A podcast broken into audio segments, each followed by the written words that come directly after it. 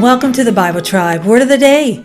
I'm Denise Pass with Seeing Deep Ministries, where we see deep in a shallow world and overcome the battles of the mind with the Word of God. Discipline is great, said no one ever, but discipline is a gift to those willing to receive it and allow it to shape their character. Reading today in the book of Proverbs, chapters 12 and 13, and the verse of the day is Proverbs 12, verse 1. Whoever loves discipline loves knowledge but whoever hates correction is stupid. Word of the day is discipline. It is the Hebrew word musar. It means instruction, correction, chastisement, doctrine. The Hebrew and English lexicon says that discipline is the school of wisdom.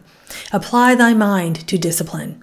Mounce's complete expository dictionary of the Old and New Testament says the wisdom and teaching that imply correcting errant behavior. Solomon is writing about the impact of our words and deeds, which lead to our destiny. I would add our legacy. This chapter in Proverbs contains one introductory verse about the significance of discipline in our lives, followed by 27 couplets in which each couplet conveys two realities the reality of the upright who lead disciplined lives, and the wicked who lead undisciplined lives, based on their deeds and words. Reading our verse of the day in a little more context, Whoever loves discipline loves knowledge, but whoever hates correction is stupid. Good people obtain favor from the Lord, but he condemns those who devise wicked schemes. No one can be established through wickedness, but the righteous cannot be uprooted. By comparing the fruit of the deeds and words of the disciplined versus the undisciplined, Solomon shows us the impact of leading a disciplined life. God disciplines those he loves. Revelation 3:19 says, "Those whom I love I reprove and discipline. So be zealous and repent." Frankly, we need discipline. If we do not discipline our flesh, we will give in to its demands.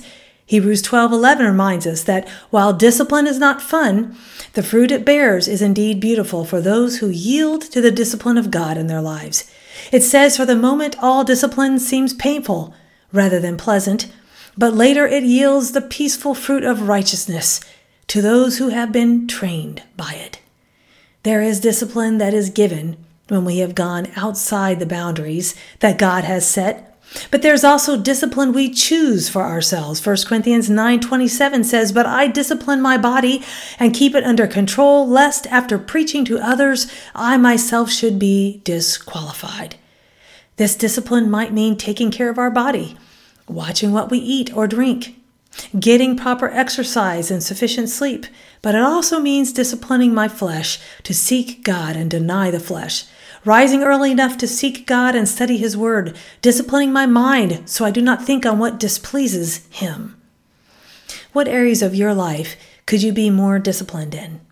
The goal of discipline is not perfection in the flesh, but holiness, walking in the Spirit versus walking in the flesh. Pray and ask God where you could be more disciplined in your life. I'm praying God will give you the victory in living a more disciplined life as you pursue being like Jesus and living for His glory. Go with God and His precious word, friends, and join us tomorrow in the book of John.